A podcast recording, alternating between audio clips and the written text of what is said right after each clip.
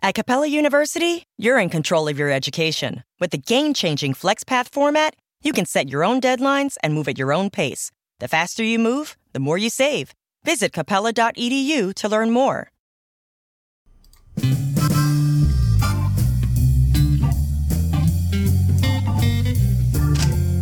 Night is a talk show with published authors, writers, and content creators discussing both the creative and technical sides of writing,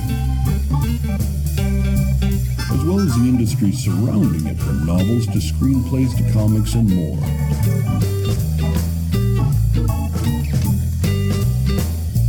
And now, here's your host, author Travis I. Sivart.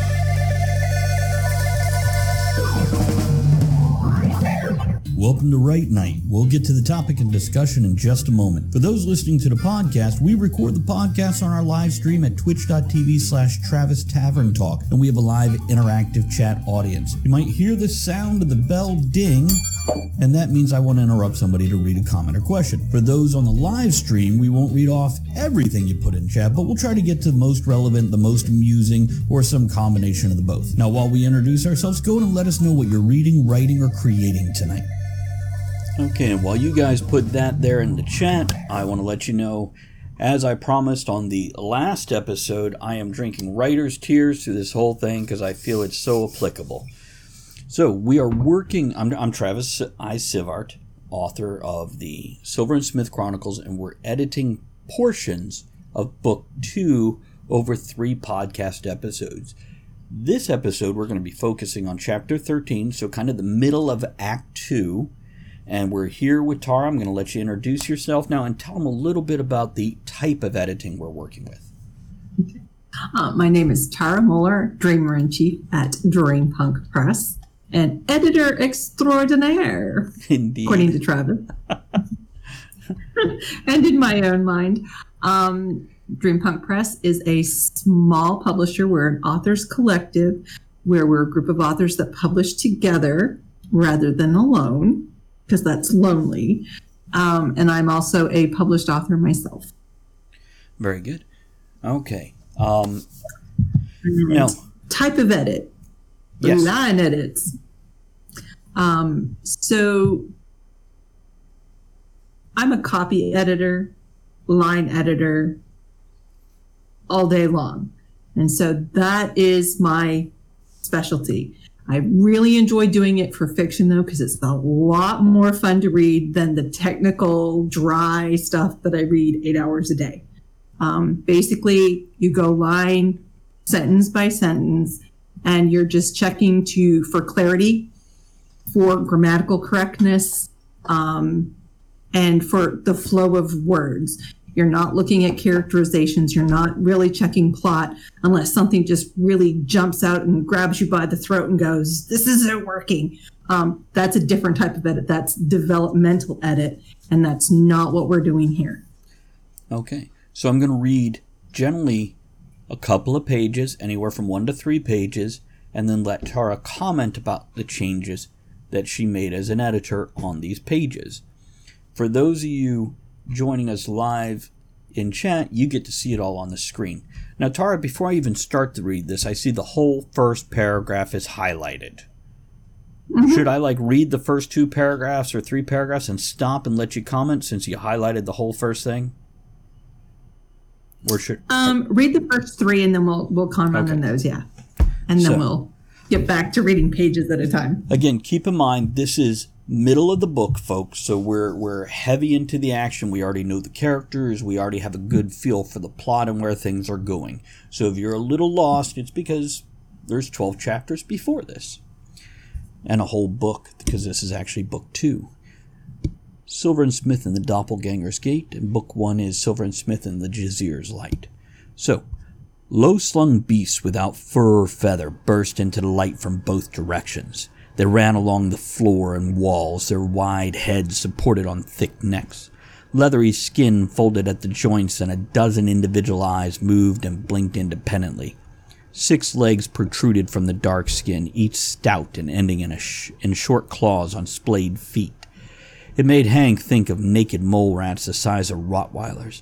Her mind recoiled at the creatures, their unnatural appearance causing her to take a step backwards. The things move like phlegm in her throat in the morning, slick and quick, then stopping suddenly with thick chunks that made her cringe. I love all of that.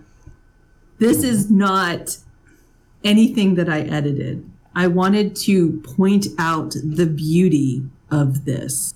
So we have this first paragraph describing these creatures.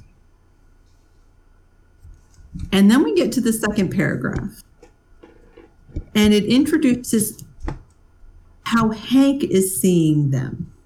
So as the reader reading that beautiful first sentences, there's there's or paragraphs, there's alliteration in there, there's um, definitely some very vivid imagery. And you either got really close to how Hank sees them, um, which is for me when it got to naked mole rats the size of Rottweilers. I'm like, yeah, that's pretty much what I saw in my head, or or maybe and not, but it allows this the the way you have this set up rather than starting it off with oh I saw these things that look like naked mole rats the size of Rottweilers. They were low slung beasts, da da da da da. Which is the normal way you do that is you give you something and then you you you, you give a, a better description. You did it backwards, which is beautiful because it is allowing the reader to make a connect a, a personal connection with Hank. They either saw the same thing and go, "Oh, I'm like Hank," or they didn't, which means they're probably going to go, "I'm more like Silver." Okay. Okay. And I think that even in the middle of the book, because we're still learning about these characters, and these characters are growing in this book. There are some beautiful character, de- you know, there's some beautiful character development and relational development between these two characters. One of the things I absolutely love about this, the, uh, the first book and this one, with with these two characters, there is no romantic interest between the two of them, and I love that. They are simply friends, really good friends, becoming closer friends all the time. Um, but there's no interjection of Silver going, "Oh, she's beautiful. Look at that." It, none of it. And there's no Hank going, "Oh, he's big and strong and can say." No, she's saving his ass most of the time. And I love that. I really, really and truly love that about these two characters. So here we have this opportunity for the reader to make a personal connection with Hank. And they're either making that personal connection, even if they don't see the exact same thing as Hank, they're probably from that description, it's going to be that pretty, pretty close. So they're going to be making this, ah, I see what Hank sees. Then you have, you know, she reco- mind recoiled, their unnatural parents. And then we get to that third paragraph, like phlegm in her throat, which, while still working on that vivid, vivid imagery, also gives the reader a physical reaction. You know exactly what Right. that is in your throat. And it adds that physical reaction to it so that the reader, they're not just seeing something in their head, they're actually, you know, I got to this and had to clear my throat reading this. And that is something so good because you are causing the reader to react in a very similar way to Hank. It's really pulling them in. Okay. And I just want to point out, you know, that this is this is beautiful. Thank you. Um, by the way, Wordwin says first paragraph is emotional and visceral in description. The second is more objective. Um, This is also this chapter is where I decided I wanted more noir esque feel to it, and I did have another editor look at it, and they hated it.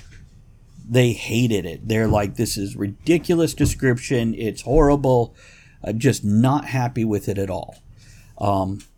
See, and I guess that's where different tastes come in. There are certain types of readers that will absolutely hate this sort of thing. Especially as the uh, chapter goes on, you'll see more of that noir as kind of over the top emotional description and, and internal description and impressions as opposed to just here's a dry, bland description to let you decide how you feel. This lets you know how the characters feel. And okay, so uh, going on from here, and I'm going to read probably two or three pages, unless if I see something, well, you have a whole paragraph highlighted there. We'll get to that. And I'll probably read it with your edits, just to be clear. Both Silver and Herb Bracer chimed. Herbing Hank, we were just talking about Hank. Both Silver's and Herb Bracer chimed, sensors glaring like angry vampire lights on a night on nighttime electronics, showing electromagnetic spikes that were beyond the standard, indicating the ab- abnormality of the charging creatures. Hank targeted, blasting precise shots into the thick, gooey mass of the forms. The bodies quivered, shaking like a fat lady laughing. Silver drew both Glocks and ticked off his bullets, his mind enjoying it more than his stomach.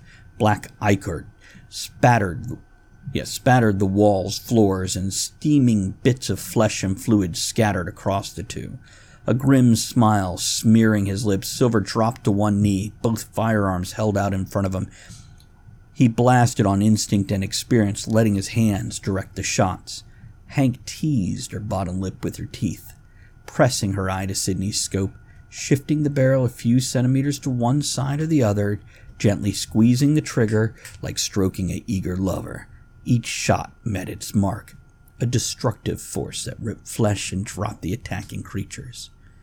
Moments later, through a haze of gun smoke and sweat, the pair stared at a dozen twitching corpses, writhing in the afterglow of sudden death.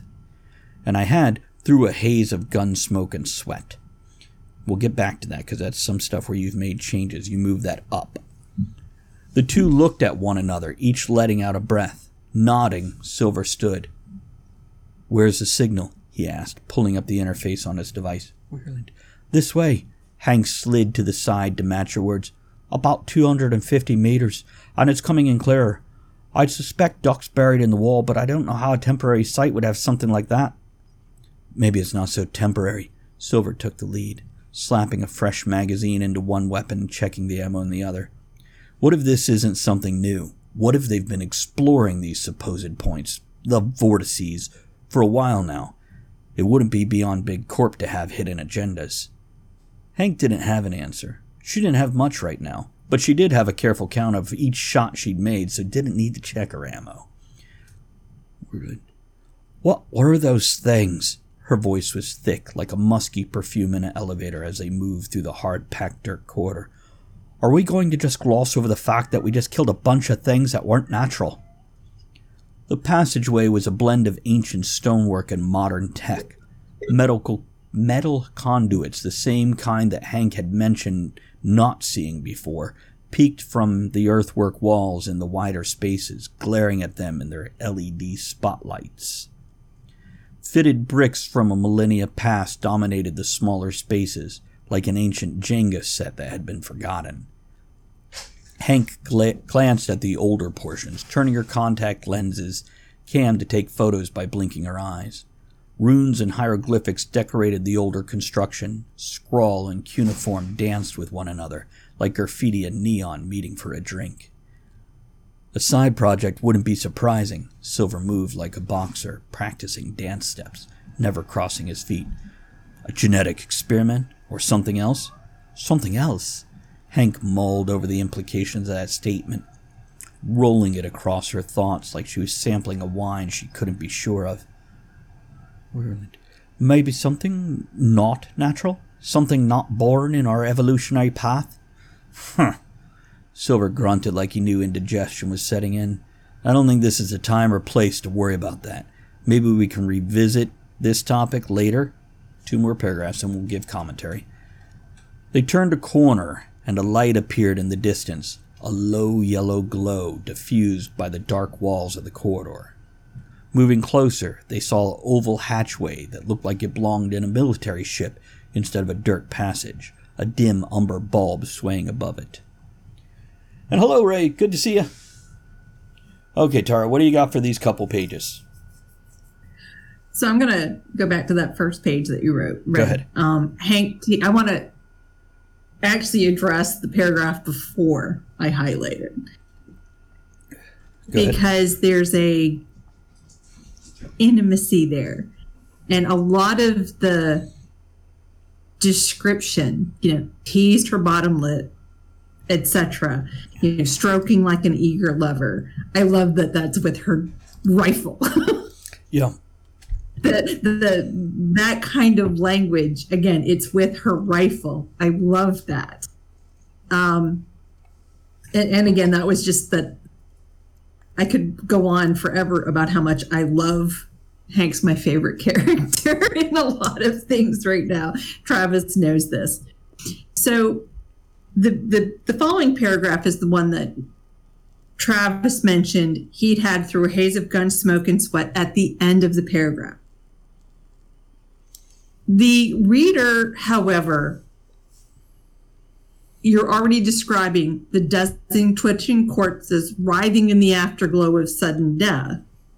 And then you're telling them that you're looking at, they're looking at it through the haze of gun smoke Wrong and order. sweat. Wrong order.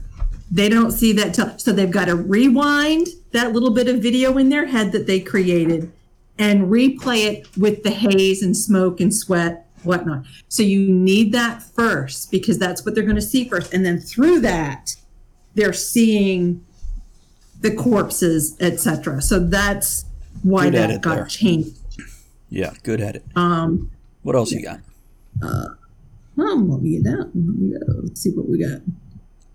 And then um, the next one, um, they turned to Yeah.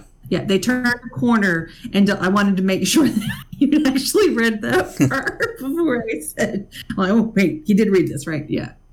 They turned a corner, and a light appeared in the distance. Originally, that they turned a corner was again after the original was a light appeared in the distance as they turned a corner. They have to turn the corner before the light appears. So you have to have that again because otherwise what the, happens in the reader's head Right. is almost like a little rewind and then they have to replay and that stops the action makes them work harder and you don't want your reader working hard Right. you want them to just keep on going um, and and so that was kind of the same thing with both of those um, paragraphs make sure everything is in the right order and that's what sometimes that as is telling you so if you do a quick little word search i know it, it, it can get a little bit hard in a long sentence because sometimes you need that as but if you search for that and you look at it check is is what it telling you is that you have things in the wrong order Okay. that's Good advice. So, not too much with the prose, with the flowery, with the crazy descriptions. And, you need them And this is also something, you know, I mentioned what's his name? Uh Silver firing by instinct, just going straight off the hip there and just firing wildly and then he has to count his ammo and change a clip whereas Hank each thing is precise. She knows the exact count of her ammo, doesn't have to check it. And this Yes. is to show the difference. Uh-huh. and also shows the difference that hank recognizes it silver doesn't recognize that difference in them Right. not till towards the end. Um, again, this is some of that character and relationship development that goes on. But Hank right here is aware. Hank is very outwardly.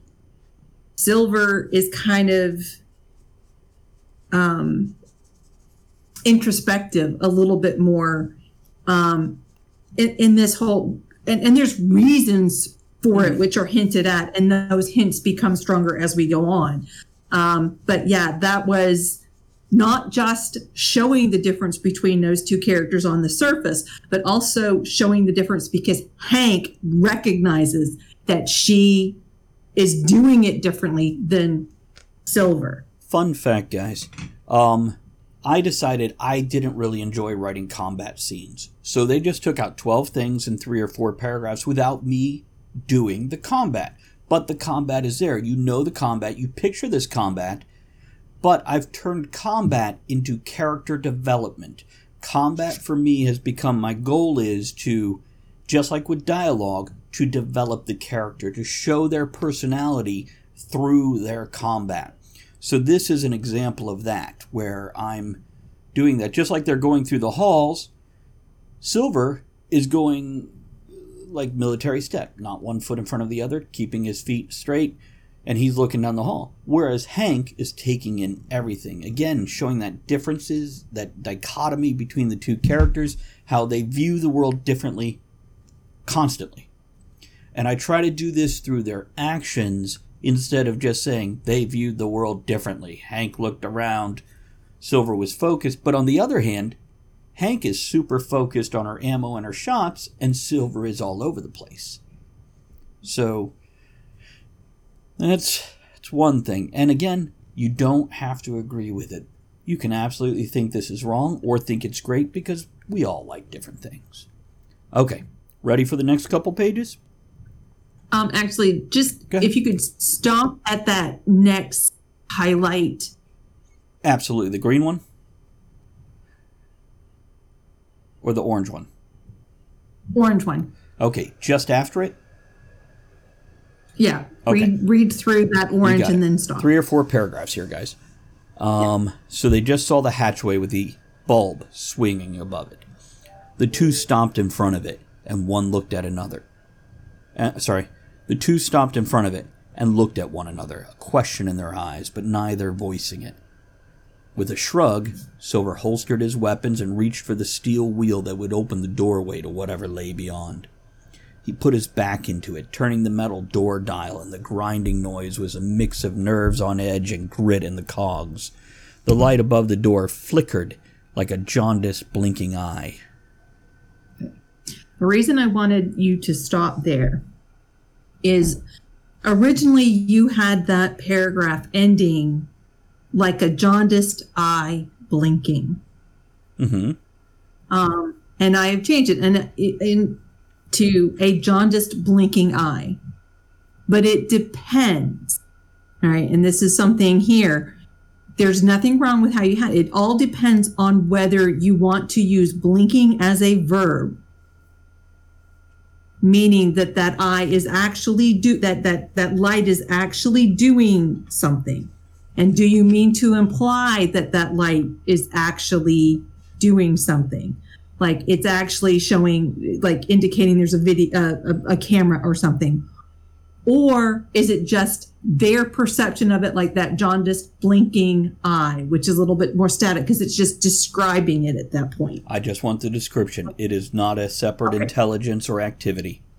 It's okay. atmosphere. That's i just wanted to because there's nothing wrong with how you had it before if it's what you wanted. If you wanted that blinking to be a verb and kind of put some intelligence or something behind that light, which you could have in here. I but mean, perfectly acceptable in this world. I think in three to four paragraphs, you would have seen something somebody at the control panel sending the signal through the lighting, etc. And if that's not in there, I think the way you put it is probably a, a good edit right there. Okay. Okay, ready for more? Yep. And okay. yeah, just and we're definitely moving along better, better this time. And something I'll tell anybody listening or viewing this as the book goes, which is quite often the case for me, the writing gets smoother and flows better. Once I've explored and laid the groundwork, everything just moves a little better. And that's what we're seeing here as we go on. Also, I did the really fun noir esque writing, which I enjoyed the hell out of. Okay, I'm going to try to get any place you need me to stop, or shall I try to hit a page or two? Or maybe even three. No, go ahead and hit a page okay. or two. I'm going to basically hit it till probably they're inside the room. Um, okay. Yeah, let's go ahead and do that and get yeah, us into the good stopping point. Right. Yeah, I'll find a place. A face of hard-edged hate appeared in the crack of the door. The flare of muzzle fire turned the dim glow of the bulb above the door and the stark contrast of their harness lights into a shadow compared to the doom that raised at them. Silver and Smith dove face first into the dirt, eating dust, the bullets screaming past them, biting into the stones behind their backs. Silver flipped, spinning to plant his feet against the door and shove it away from him. It hit the man that had been hidden behind it, like a tiger laying in wait in a jungle of earth and metal. The attacker flew back, his weapon spiraling from his hand. Hank pushed to a sitting position, and Sidney sang her song of impending death and danger. I love the alliteration there. Yes, jagged- that's beautiful. A jagged dot to dot puzzle danced across the wall, following an artist's hand to the final point. Silver followed his partner's lead, peppering the weasel that popped with lead and attitude. Sparks of impact made the attacker dance like the infamous ladies' man, Awesome Austin. See, I pulled that out, I thought. In a club where a disco ball explodes. Hold on, cat calling.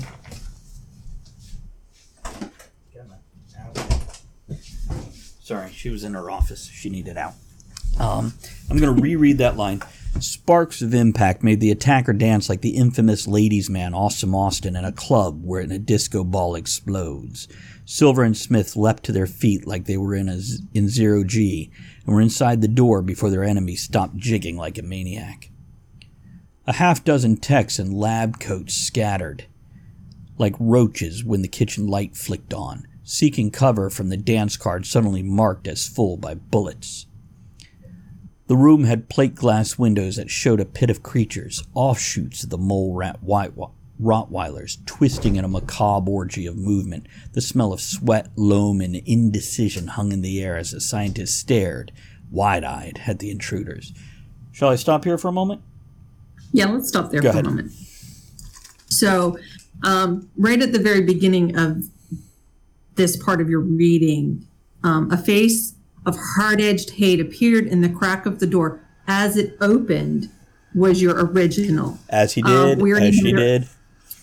Yeah. Um, we were already knew they were opening the door. We don't need that. It slows down the reader. Keep the pace going. Gotcha. Same with that next paragraph. I'm going to read it the way it was originally written. Go ahead. Silver and Smith dove face first into the dirt, eating dust as the bullets screamed past them and biting into the stones behind their backs. Okay, and this was the edits I took out the as, it, it took out the and, and it's Silver and Smith dove face first into the dirt, eating dust, the bullets screaming past them, biting into the stones behind their backs. It smooths the There- action. It takes. And there's no breathing room for the reader At Capella University, education is as smart as the world around us. With the FlexPath format, you can take classes at your own pace, set your own deadlines, and even leverage your previous experience to move faster. Now that's smart. Learn more at capella.edu. With MailChimp, you get more than a URL. You get an all in one marketing platform to help drive sales with things like data driven recommendations and powerful automation tools. Get started today at MailChimp.com slash smart marketing. MailChimp, built for growing businesses. Okay, Besides and you commas. want them to feel that immediacy. What else? Um, I'm glad we did this just because the as thing is something I'm going to end up lingering on and looking to learn from. That's the one thing from this book I'm grabbing at that I can learn from to make future things better. So I really appreciate this. I, I noticed a lot. You you used it a lot less Okay. in this book than in previous books. So yes, you're. I, I see the difference. I see see that. Um, is there an actual awesome Austin? The- It's a Is it's a character. It's a character I do. It's an inside leave joke. it in there. Leave it in. you in. gotta leave it in there. I actually like that part. Don't It's- take it out. and it, it's a character that some people have said is horribly offensive but he's he's a person with awkward speech style that just has ultimate confidence in himself so okay. It's a voice people can request on twitch and i put on this hat.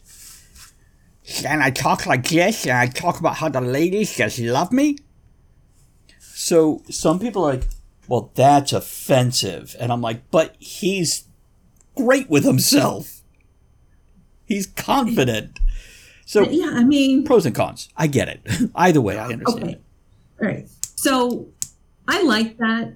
You drop little references in, like the Jenga game and whatnot. And then this one, which I didn't recognize, but I could still see, you know, and in my mind, it was some guy in like an Elvis, late Elvis costume, you know, discoing. Imagine an Urkel type and I character. love it. Yeah. Yeah. I mean, so even like if the reader understands your reference or not, it I think works because you you you drop those little things in that are just different, you know, either to remind us that there's still similarities to our world because you're world building here. Right. This is an alternate um, universe, alternate reality. So you're reminding folks that there are things that are very much very similar, but then for some of us, you drop in something like that, like we should all know, and we don't. You know what? And i I'm think gonna that is, I'm gonna is add beautiful too. I'm gonna add Awesome Austin into the epilogue. They're gonna mention that they saw him or something like that. That way, it gives a frame of reference at some point in time. So now he'll be a character Right. in this world somewhere. Yes. Okay, that's a good idea. Because that's one thing I tried to do with the epilogue is all those loose threads that I had laying around that I couldn't cover in the word count I wanted to touch on them and give Okay. some sort of closing on each of them. Um, maybe they're watching him. Maybe he's entertain. He, he's the entertainment for the And evening. actually, I can make him on the screen as they're awkwardly eating and we go. avoiding the topic. He could just be on the screen. There's awesome Austin dancing, surrounded by ladies, and he has the waistband way too high and suspenders, and there we go. you know, he has a fez, a multicolor rainbow fez with a spinner on top. Something. There we go. Yes, something so that. Um, but I love that you have those little pop culture references scattered throughout to remind the reader that there is the familiar here Mhm. still. And then you you know throw in the little odd one that the reader doesn't necessarily pop up, but it's like, oh, okay. And that helps remind them that there are differences in this world. It's not just our future. It's it's it's a it's a it's an offshoot of our future. And I think those do that beautifully. Do you remember the manager of the club they went to where they first met Green and Gray? To Jinter? Yes. That's actually Yep. one of my viewers. I used his name. And Dave, the very awkward waiter at the very end, is another Mm-hmm. viewer who's like, put me in there. I'll put you in there as an awkward, terrible person. You know, but it comes. I. We've all had that waiter. Remember, like, it reminded me of my husband, and I was like, and the name even fits. So I was right. just like, ooh. We're all going to know And I somebody apologize. like that. There's a- I'm in the midst of a thunderstorm now. If anybody happens to hear rolling thunder, my apologies. It just op- like the rain just opened up here. Nice. Um, okay. So the next, uh huh. At Capella University, you're in control of your education. With the game changing FlexPath format, you can set your own deadlines and move at your own pace. The faster you move, the more you save. Visit capella.edu to learn more. here we go. Sorry, I, I have my other little laptop so I can see what's go- you know so I can look at and, and focus and see my notes. So the next highlight I have is the roaches when the kitchen lights. Like roaches when the kitchen lights flicked on. Yes, you've used that before. Did I?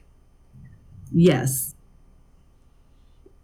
Now, it's beautiful as a description, but you used it already in this novel. Do you remember which place it fits better?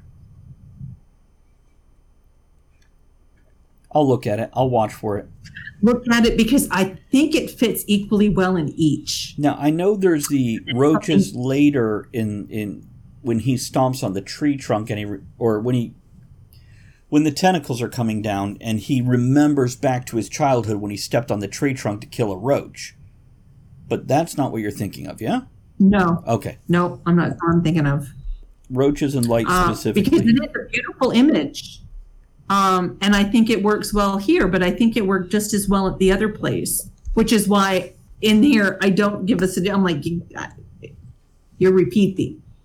No, that's fair. Even though it's only twice in the book, it's enough to jar a reader going, wait a minute. Um, yeah. So maybe there's yeah. something better in one of the places or the other. Okay, ready for me to go on? Yeah. Yes. Okay, let's see what we can get here. Okay, so they just came in. Dance card suddenly marked as full by bullets. Scientists staring wide eyed. Another door with a wheel in the center, like an Oreo cookie begging to be twisted, was on the other side of the laboratory. A gemstone of greenish yellow with an eye slit of gray so deep it was almost black glared at the two from a stand of pale, polished metal in the center of one of the three stainless steel tables that stood waist high. I feel like I need to put three waist high stainless steel tables. But I'll address that when I go back through and do the cleanup. A light beyond the mist. You're right. Yeah and I'm not changing it here for anybody watching because I have a separate copy in the program I normally use, and I'm just hoping I remember this shit.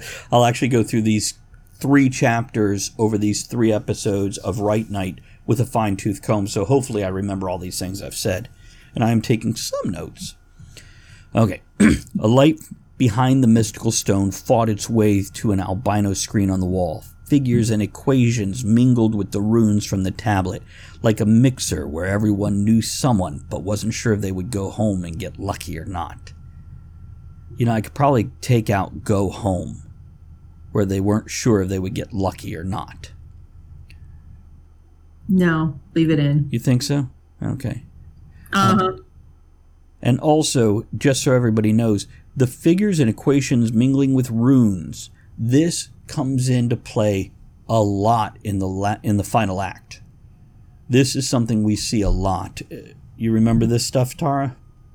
Yes. I just want to explain why I want you to go leave, ahead. go home, and since you brought it up, um, because initially when you, as the reader, but wasn't sure if they could go home. What kind of party? You might not make it out alive and get lucky or not double meaning. Because you don't know what you're right. There's this double thing, and then it's and get lucky. And, oh, okay. But at the same time, that first little instinct, because of the nature of your story, it works. and then you have the get lucky or not, which means, oh, okay, it's a regular. They, the parties are the same in this world as, as in ours, but it, for a minute there, there's that spark of what kind of what happens at parties in this world? Because it's different enough gotcha. that it makes the reader and it just I, I just think it's beautiful that it seemed like you're heading in one direction and then you go right back into the familiar of oh what about to get, you know, go home get after go home? No i don't think it needs it because then it's like you're you're rubbing it in the face of the reader. Let the reader get it themselves yeah. Okay Okay, uh, trying too hard is something I've done all my life, so I understand, appreciate that. Hank was transfixed, her attention drawn like a drunk to a bottle, and her mouth hung open like a teen boy seeing his first set of naked breasts. I'm going to pause here for that because some people would go, You talk about Hank, why would that fit? Read both books, you'll understand more. Did you like the flirt scene, the awkward flirt scene I put in later? Uh, yes. Do you remember it on the cryptid? It's uh okay. Silver wasn't so lucky. He could still see, if not sense and smell, the danger of the foe rising from the floor. The man was riddled with scars from where the bullets had struck him, but not penetrated his flesh. It's a good question. Wordowin says, besides, who em dashes home? Santa Claus, he em dashes to all homes. Um, dash away, em dash, em dash away all. Um, the man had flawless hair, though it had taken a bullet and created a second part, but his glare was a spotlight that cut through the night that was Silver's awareness. Byron Savage. The man's voice was clear and strong, cutting like a hot blade through the butter of the tension in the room. Let my name be the last thing on your mind as you die. The man brought his up his right arm, and a V of, si- of a sighting mechanism popped up on his wrist. Silver dove to the side, tackling Smith to the ground as a pulse of energy burst forward. The glass between the room and the mosh pit of alien beasts vibrated. A tone, like a gong in a dream, reverberated throughout the chamber, and the window danced to the beat of this new instrument. Savage's eyes. Pause, Go ahead. Pause, pause. Go. I just want to say how much I love how you carried the imagery through that. The party. The party, we're still there. It's the music. It's the, I, I just want to mention, I notice, and it's beautiful. Thank you. It's uh, and here's a fun fact. I don't even know if it was consciously. I don't think it was consciously. This is just how my mind was. It was a fast beat. I'm imagining the movie. You got that boom, boom, boom, boom music going, and uh, and Ray said I should pop in on these editing streams more often. I see a lot of interesting writing. Um, I tell you what, Write Night is a great thing, Ray. Thank you for joining it. Um, Savage's eyes went wide, realizing what he'd done, and I should, I should make that heed instead of he had done. A snarl appearing on his pale face as the window increased its gyrations and then collapsed in exhaustion. The glass shattered, exploding in a starburst of miniature crystalline cubes, decorating lab techs and monsters alike in an intricate lacework of lacerations. I'm looking to see if I need another comma in there for breathing. the men and women were frozen in place, looking down at themselves and then up at the man who'd fired the shot, their eyes woozy and confused from the energy of the mag pulse. These people in white coats wouldn't be coming wouldn't be coming to get anyone anytime soon. The creatures on the other side of the half wall were a different story. They wobbled a bit, but were a meter lower than the observation room above them. Blunted snouts raised and scented the air, hundreds of eyes on dozens of creatures, turning upwards towards the buffet aroma of terror and confusion, a favorite meal for their kind. Beasts leapt to the sill that divided the pit and laboratory, claw- clawed front feet hooking the edge of the wall, back feet scrambling to gain purchase and push them over the edge. The scientists danced on the edge also, but for them it was the edge of sanity. The otherworldly monstrosities that had been contained moments before now flopped and bounced into the room, claws clattering on the ceramic floor. The team of researchers lurched in all directions like drunken revelers in a club that was suddenly an inferno of imminent demise and dismemberment. A cacophony of screams filled the air, and the creatures dove into a feast of a smorgasbord of scientists. I really had fun with this stupid shit. I really did. I wanna, let, let's pause just a moment because there's beautiful pieces of alliteration in there. Um, smorgasbord scientists, um, demise and dismemberment, and then you know, and that carried through that whole sent that that whole little section. And then you, when you have the beasts coming out, the otherworldly monstrosities that had been contained moments before, now flopped and bounced into the room, claws clattering on the ceramic tile floor. We lose that alliteration that we've had. And it works so beautifully because suddenly we have not just in the scene, but the words reflect the fact that we've lost that little bit of pasting. Hmm hit chaos and it's reflected in those words by losing that little bit of alliteration where reading along you you, you kind of get into that little bit of a rhythm of bits of alliteration and you're expecting it. And we don't get it because something has happened horribly wrong and that dissonance of what you're expecting is another little bit of alliteration to come in there isn't there and then we get it again just want to point that out beautiful switch who we're focusing on. Yeah. so that shows the scientists, human party, that's their theme. The monsters are monsters. okay, regaining their feet, men and women tottered past Silver and Smith. The crowd rushed towards the open door that the two had come through. An older man with a gut like a warning label for heart disease wobbled by, only to go down under the mass of a monster. Savage refocused his left hand, raising and moving it with precise aim. Small darts shot out with puffs of compressed air, and the beast staggered back, the metal pins of pain and pharmaceuticals piercing the pack of nightmares. There's that damn alliteration again. Lots of it there. So fun. Silver's weapons were back, and I feel like the alliteration really helps the rhythm Yes. of, of the music in, in my head when I was writing. Silver's weapons were back in his hands, muzzles flaring with violence, and any of the monsters that came in his direction were convinced to seek easier prey by a bullet to the face. Checking our time, we might actually finish this chapter before the end of the podcast. Get that, Silver shouted to Smith over the carnage, gesturing towards the gem on the stand. I'll get the door. Hank shouldered Sydney, leading her every step, and look with the modifier short barrel, modified short barrel of the rifle. She popped off a round at any creature who looked at her wrong, but ignored the team of researchers. After all, why shoot the bait? Savage was bashing one of the creatures that had latched onto his forearm in the side of its head with his free fist, but his eyes followed Silver and Smith. Silver hit the door at a run, slamming into the steel oval, his hands gripping the wheel and his guns at the same time. He turned the mechanism, the shrill whine of the lock bars calling attention to that corner of the room. Hank took advantage of all eyes looking at her partner and pocketed the cat's eye moonstone. The archaeologist's brain spun in this murderous carnival of carnage. Her instinct was to try to save the people in the room, but her brain pointed out that these were the ones that had stolen the stone, trapped or bred the beasts, and were now trying to kill them. Some of the staff had made it out the door that Hank had come in by, and, and we'll talk about that. You've got that highlighted. Yes.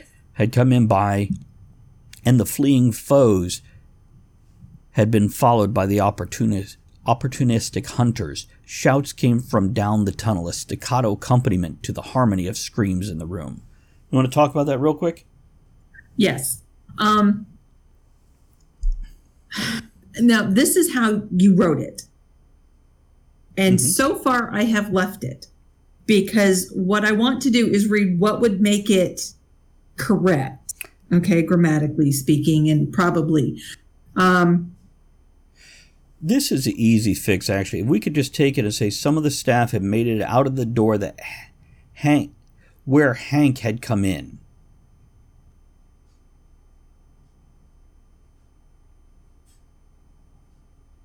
Instead of that Hank had come in by. What do you think? Yeah. because what what I had originally was going to put, Mhm. and I didn't because it is um, out the door by which Hank had entered. Hmm. But it is a much more formal feel, and I put it in, and then I deleted it because I'm like, okay, suddenly we're making this formal, very formal. I like your change better. That's why I didn't. That's why I highlighted Yeah. it. Where Hank had come in. Um, so had made it out uh, had made it out the door where Hank had come in. Probably keeps with that Rhythm. uh, you know casual rhythm, less formal verbiage, but doesn't hang up. Okay. So, back to this. With an impatient huff, Hank raised Sidney and planted a slug into the calf of one of the fleeing staff. Hello, John. John says delete it all. and that's John of Conquest Publishing for you there, Tara. Um, okay. Uh, the other woman went down, and two creatures piled on top of her for the easy meal. Hank turned and walked backwards towards Silver, placing precise shots into the legs of the scientists. The techs screamed when their legs exploded, and I should go with limbs exploded, and toppled to the ground. In moments, the room was an orgy of blood and a feeding frenzy of flesh. Savage threw down the corpse of the beast he'd been pummeling and raised his left arm to fire the dart gun at Silver. A spray of red mist shot out with the compressed air, but the weapon didn't send a dart towards the bounty hunter. It had jammed with the fluids forced into it when Savage had been beating the last monster to a pulp. Let's see, where are we at? With just a couple pages left, I think we're going to try to get through these and then wrap this mm-hmm. episode up. Because there's not a lot of corrections. You interrupt me if you need to say something. Yep. It's open. Silver shouted at Hank's back and stepped through to the cool hallway beyond. Hank continued to move towards the exit, but faced the room to cover the escape. Oh, no, you don't! Savage yelled and charged Hank. A hand grabbed Hank's harness from behind her and yanked her through the doorway, the steel door slamming on her boot, stopping it from closing. Fingers appeared on the edge of the door as Hank pulled her foot free. The hand on the door jerked it ten centimeters wider, and Savage's face appeared in the opening, spittle and blood spattering the modified man's lips and chin. I will tear you apart! Savage's gritted teeth were stained burgundy, and he spat the words at Silver. Silver pulled on the door with both hands. His guns dropped. I should probably put dropping in the dirt at his feet instead of dropped. Either one would work, though, I think. Yeah, I left it. It, it works.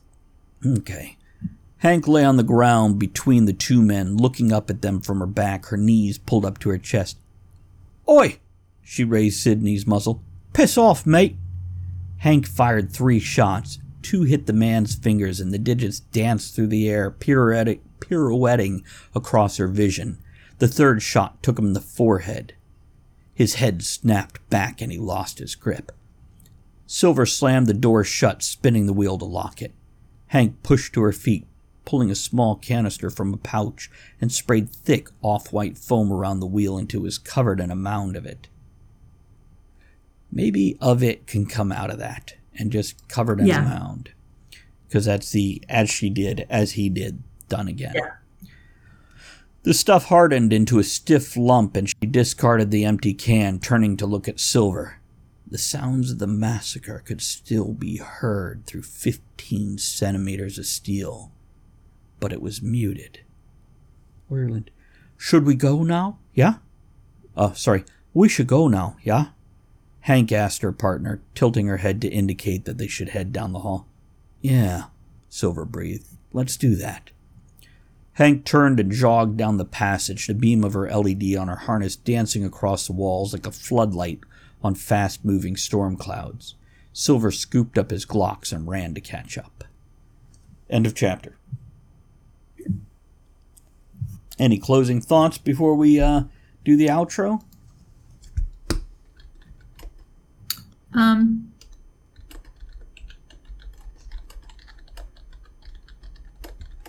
I like how we still, even once they're outside the room, you you've still carried a little bit of the party mm-hmm. imagery. Um, muted of course which is winding things down for them. Right. Um, so uh, that was was I, I like that. I also like how we got into hank's head a little bit and how she very logically thought through which again we were talking a little bit about characterization right. which again that developmental edit and i'm only doing a copy edit which is why there's nothing marked up here but i want to bring it up. I love your um, developmental editor comments when i'm reading my edit. I really do. Um because that's that's a unexpected characterization from Hank. Especially when she I, thinks, I want to save these people. Why would I shoot the people that are you know what, shoot the people that are yes. distracting them? Yes. We need um, She, you know, but she very calmly, it's very, very similar to she knows exactly how much ammunition she has left from chapter seven where we we had that that difference. Mm-hmm. and here we are again. And she is very calmly and logically looking at this situation almost from a an observer kind of of position. Um, and you usually consider we have a male lead and a female lead in this book and usually the female lead is the more emotional. And you always get the male lead is the one who can stand back and look at it and, you know, make that objective um, decisions. Um, and I think that it's wonderful that you've given that to Hank here. It's very reversed in the whole book, actually. You know, yes. your your is. stoic, strong man, who Silver is. He's the emotional one when you is. get in his head, and Hank is, I've got to do something. Very, I almost want to say, autistic in her approach to the world, and I'm good with that. I want something like that. It's able to compartmentalize. Not that she's mm-hmm. unemotional or doesn't No. feel, but she doesn't get why other people can't think a little more. Right. She has that ability to stand back in a moment, you know, not after the fact and look at it and go, oh, I should. No, in the moment to stand back, think those things through, and make the call. And by the way, book one had where she shot somebody and she did have to have the aftermath emotional reaction. Yeah. But this one, Um, she's grown. She's, and it's a different situation here. It is. In the first one, it's a very different because she she killed somebody. She doesn't know these people. hmm in any interactions. And in the first one, when she makes that, it, it's a completely different situation, which was character development in the first novel for her. And this is less character development and more of us showing, uh, of you just showing us um, how in this type of situation, because there is no emotional connection for her, she's able to maintain that Well, also in the first one, she outright killed somebody. This one, she went, This is your bed. You're going to lie in it. I didn't make this bed. I'm leaving. You deal with this shit. Exactly. Again, you go through, th- there's this logic. And if you've read the first one, this is not out of character for Hank because you got tastes of this before in in even your first even even the first novel for Hank. Um and again here because um her thought process is different here. Um she doesn't know these people at all and in looking at them they were very obviously the bad guys. They were here and they knew their risks and if it were on the other foot, they'd kill her in a heartbeat. It's true. And That's she what they were doing here. Okay. Exactly. Let's wrap this up. You guys have a great time. Thank you for joining us. Let's get some outro info and music, and uh, we'll catch you all, guys, next episode where we will be editing, I believe, chapter 25, I think, if I'm not mistaken. Yeah, chapter 25. Yes. Okay, we'll catch you then. Let's get that outro stuff, and we'll catch you soon. Before we go, I want to remind everyone that you can email us at writenightshow at gmail.com. That's right with the W, night with an N, show at gmail.com. To let us know your thoughts on the show's topic, suggest other topics you'd like to hear us discuss, or just have a message read out on air to someone in your life. Thanks to everyone for supporting the show by downloading the podcast, sharing it on social media, grabbing some shirt stickers and mugs from bit.ly slash tavern merch, or barware patches and hats from bit.ly slash tavern merch too. That's bit.ly slash tavern merch or tavern merch followed by the number two. Thanks to everyone who joined us live at twitch.tv slash Travis Tavern Talk and everyone who supports the tavern by subscribing, hosting, throwing bits, raids, and most of all, commenting.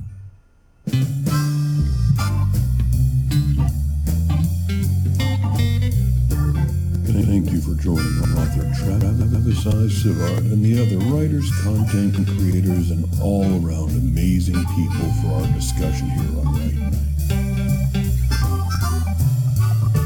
Join us again soon, and until you do, make sure you create with passion, enjoy the journey, and remember, every night can be right enough.